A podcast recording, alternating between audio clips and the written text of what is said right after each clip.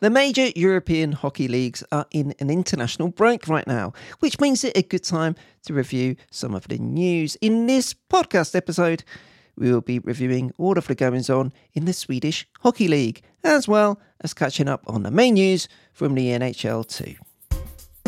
Welcome to the Hockey with Ice podcast.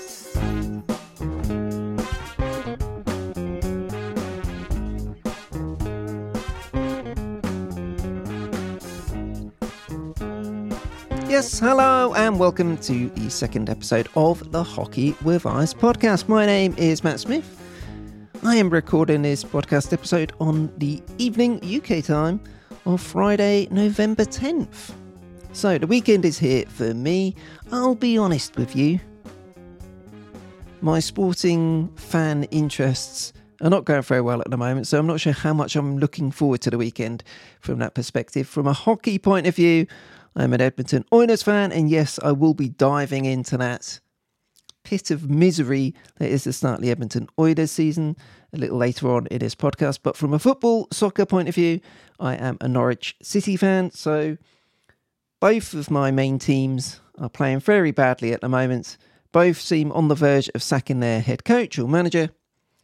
So, not looking forward to watching games featuring my main teams over this weekend. But there's plenty of other sporting things to enjoy watching, not least some of the NHL games that are being played at a European friendly time this weekend. So we will be previewing those in the near future. Thank you for joining me on a podcast here.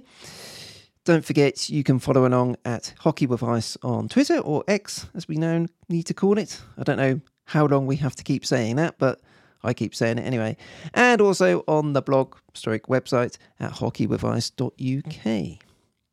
So, with the introduction out of the way, let's dive into some hockey, and in particular, let's dive into the Swedish Hockey League. Arguably, I know people in Finland will argue this, but arguably the most competitive and highest level of hockey in Europe. I guess mm, KHL might have a say in that too. But let's go for the SHL being the top league in Europe just for the purposes of this podcast. And it's been a really exciting start to the season, quite topsy turvy in some respects. And the team right there at the top after 16 league games is Färjestad. Now, they were a team who certainly were expected to be right up there challenging again, and that is what they are doing. 34 points from 16 league games with Färjestad. They are six points ahead of Växjö. Uh, they've lost four of their last six, it has to be said, but all of those were after regulation time. There were two overtime losses and two shootout losses. So Färjestad had a very good start to the season. They also had a very strong Champions Hockey League regular season. They finished fourth in the CHL regular season table, four wins, one overtime win, and one loss.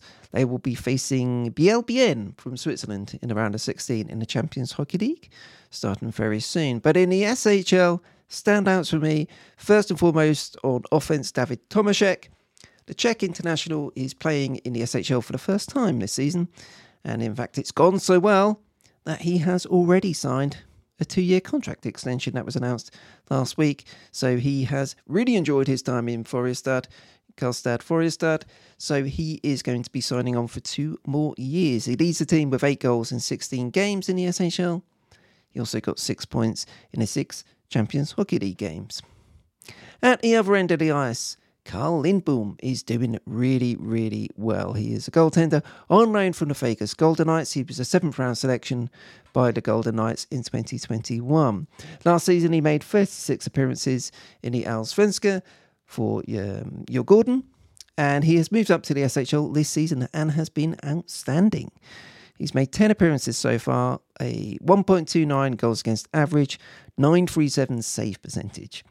He's split in time with a veteran Max Lagacé, former NHL player, of course, and former Golden Knight. So I'm sure his presence and his experience experiences being a real help to Carl Lindbom.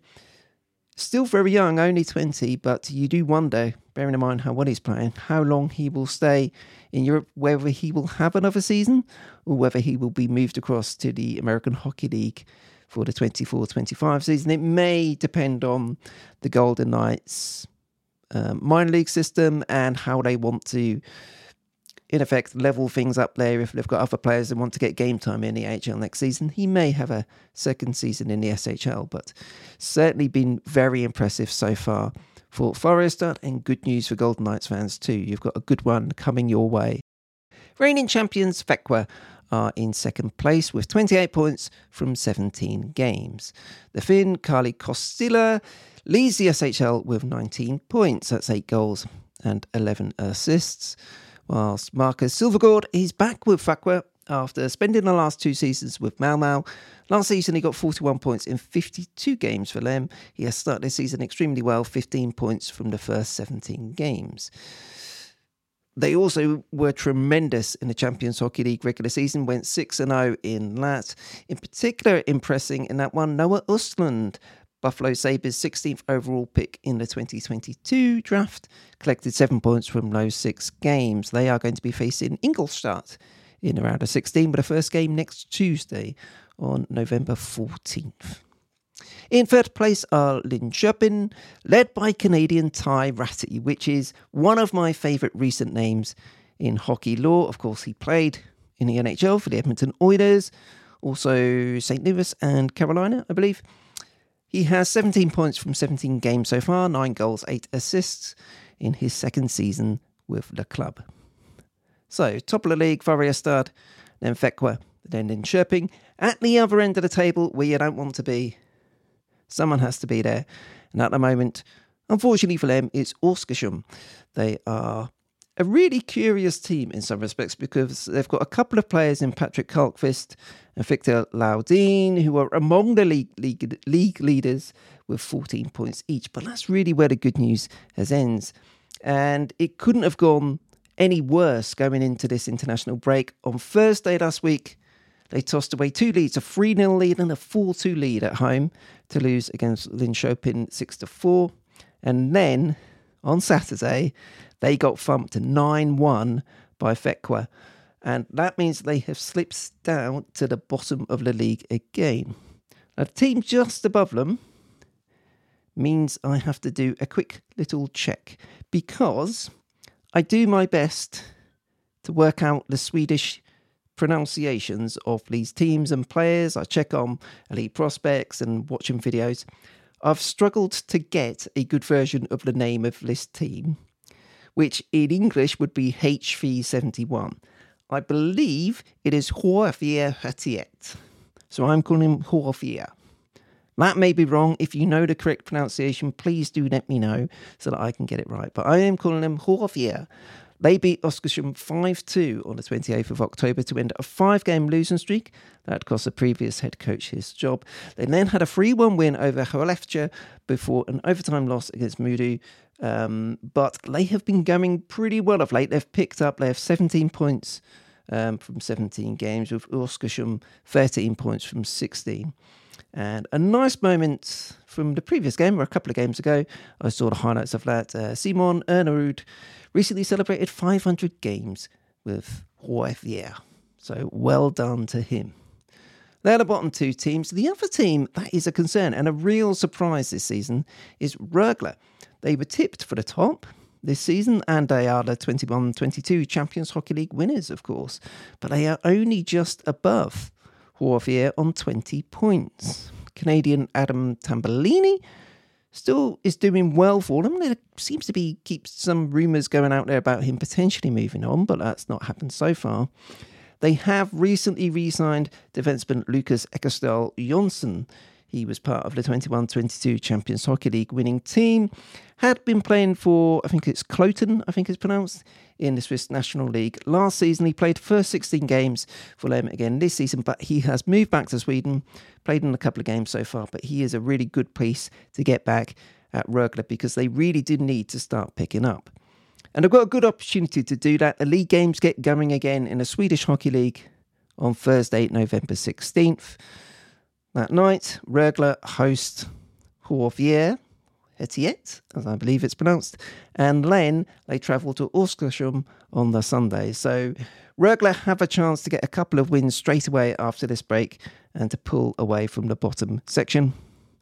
But they need to do it because they are surprise strugglers so far this season.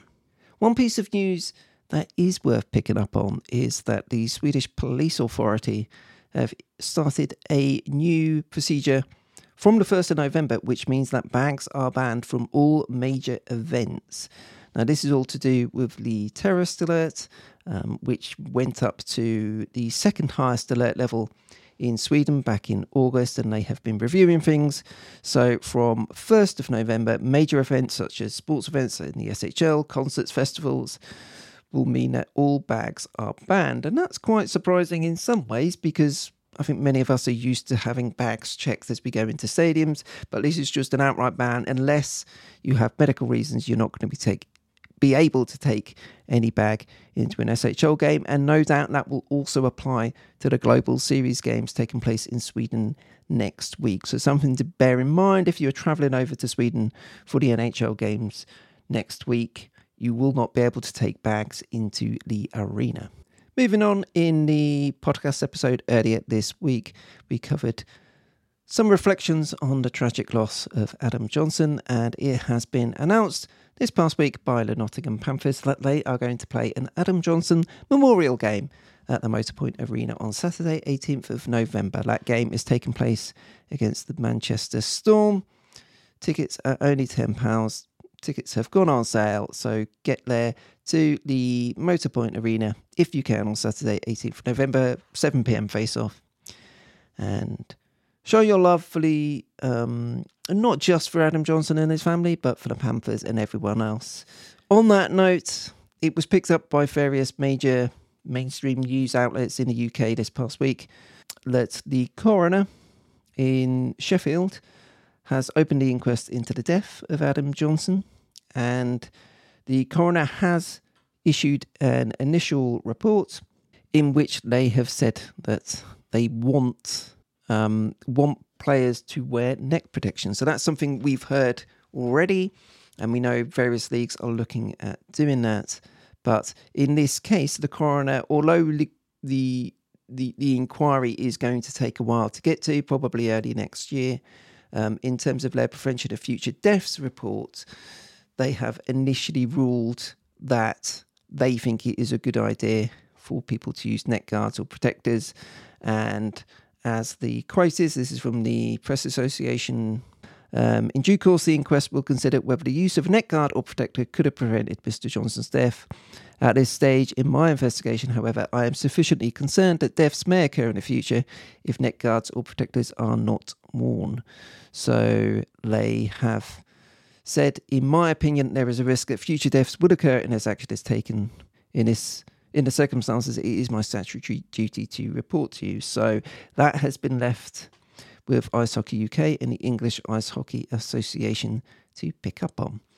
And it should be said just this past week in Germany, the Penny DEL, the top league in Germany, has said that from January 1st, net protection will be mandatory in Penny DEL. All players and referees must wear the protector to prevent serious injuries to the neck area. One other thing relating to Great Britain the Under 18s Women's Four Nations event is taking place currently. Great Britain are in that alongside Poland, Spain, and Iceland. The team got off to a losing start today on Friday, 10th, losing 3 nothing to Poland. Two more games for them to play Saturday and Sunday. So, Saturday they're playing against Spain, and Sunday are playing Iceland. So a good opportunity for the under 18 women's team to get some good experience against some good players. So hopefully they can nick a win or two in their remaining two games, but should be a good experience for them. Anyway, the games are available on YouTube, so have a look on the Ice Hockey UK website to find links to those. But let's head on to the National Hockey League, and we will start with what I would say is the more more positive side of the weekend coming up for me, and that is a batch of European friendly games. So, this is an initiative that's been going on for a, few years now and is greatly appreciated by people like me. I'm sure if you're here in Europe too, you will appreciate it just as much. A couple of games, normally a couple of games every weekend that are early afternoon in North America, therefore, nice evening time live viewing here in the UK. There are three early games this weekend. On Saturday, there are two, one on Sunday. So the two on Saturday starts with Columbus at Detroit. Columbus Blue Jackets, uh, 11 points so far, the bottom of the Metro, kind of as expected, really. It was such a chaotic off season for them. They lost Thursday night against Dallas 5 to 2. Meanwhile, Detroit, they're in a slightly weird situation at the moment. They're second in the Atlantic Division on 16 points. Boston romping away with it currently on 23 points. So Detroit much higher up the standings than you would expect. However, a lot of that comes back to the red hot start they had winning, I think, five of their first six games, if I remember rightly.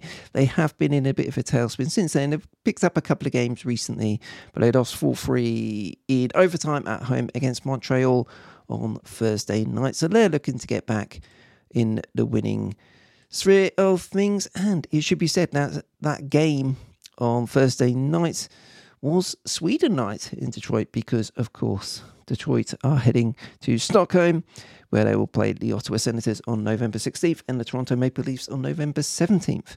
So, in honour of that, their game against Montreal on Thursday, the goal and penalty announcements were all made in Swedish, and the scoreboard was all in yellow and blue. So, a nice touch there by the Detroit Red Wings.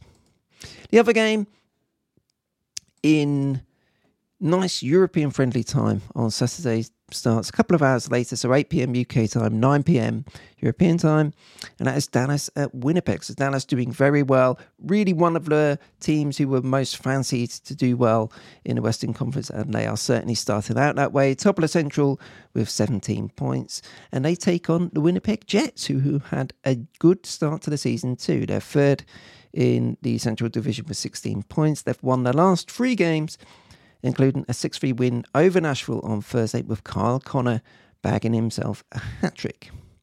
And then on Sunday, we have a little Sunday bonus too. That one starts at 6 pm UK time, 7 pm Central European time, and it is Chicago at Florida. Of course, that means we get the chance to watch the young star Connor Bedard for the Chicago Blackhawks, and he had a big night on Thursday night. Indeed, he got four points in a game against Tampa Bay Lightning looking at the NHL reports on that one, Connor Bedard had two goals and two assists for his first multi point NHL game. And the Chicago Blackhawks defeated the Tampa Bay Lightning 5 3 at Amalie Arena on Thursday. He is the third youngest player to have a four point game in the NHL. The two before him were the Toronto Maple Leafs forward Ted Kennedy back in 1944 and Boston Bruins forward Bep Guidolin, I think it is, again in 1944. So 1944, well, I guess maybe World War II was all part of that. I don't know. But Connor Bedard being historic straight away in his NHL career, he is, well, let's just put it like this. He is definitely as advertised. So looking forward to seeing him on the ice in the early game on Sunday against the Florida Panthers. And we do need something to look forward to if you're an Edmonton Oilers fan, because I do have to finish this podcast episode by looking at the Oilers. More Oilers pain, I wrote on my notes, and it really is painful as an Edmonton Oilers fan. In the last podcast episode, I spoke about San Jose being at rock, bottom, having lost two games back to back, conceding 10 goals in each. Well, they've picked up a couple of wins since then the second of which came on Thursday night at the hands of the Edmonton Oilers. It was a 3 2 loss for Edmonton last night, Thursday night. The Oilers have lost four in a row and are now tied with the Sharks on five points with the worst record in the NHL.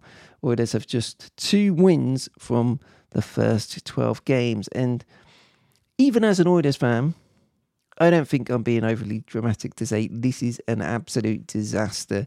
This is a group of players who were fancied to be one of the best teams in the NHL this year. Of course, got to the playoffs the last two years, beaten by the eventual Stanley Cup champions, the Avs, and then the Golden Knights last season. Everyone expected them to be up there yet again, and boy oh boy, has it gone the wrong way. It has gone completely to pot in these early games. Kurt Leavins of the Edmonton Journal put it, well, if this isn't rock bottom for the beleaguered Edmonton Oilers, they can sure see it from here. The game contained more of what has ailed the Edmonton Oilers most of this frustrating season.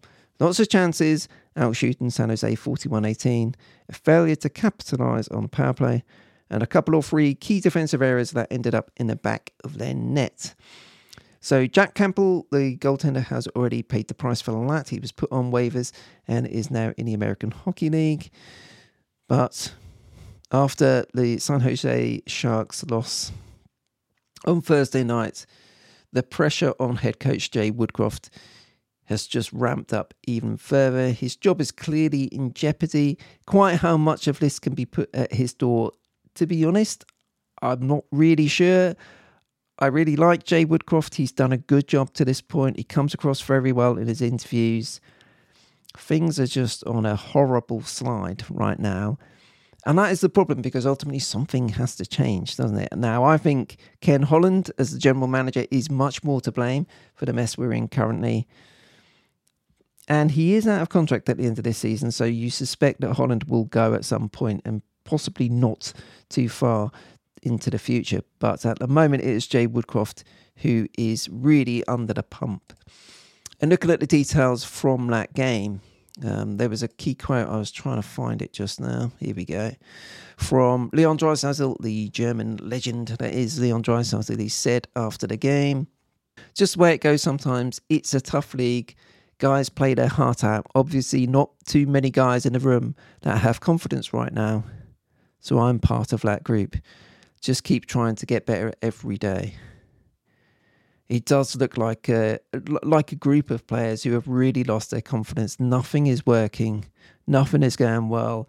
Even I think it was the second goal against the Sharks last night. It was a weird deflection that bounced the right way. Things like that go against you when you're not playing well. When things are going badly, they really just start piling on. So the Oilers have I believe it's the Seattle Kraken, yes. Away to Seattle on Saturday night. Yet another must win game for Joe, Jay Woodcroft. They then have two games at home against the Islanders and then at home against the Kraken. So you do get a feeling that they need a win against Seattle on Saturday night for Jay Woodcroft to still be in charge. And that is a shame, but that is how things go in the NHL. The team definitely needs to be picking up very soon.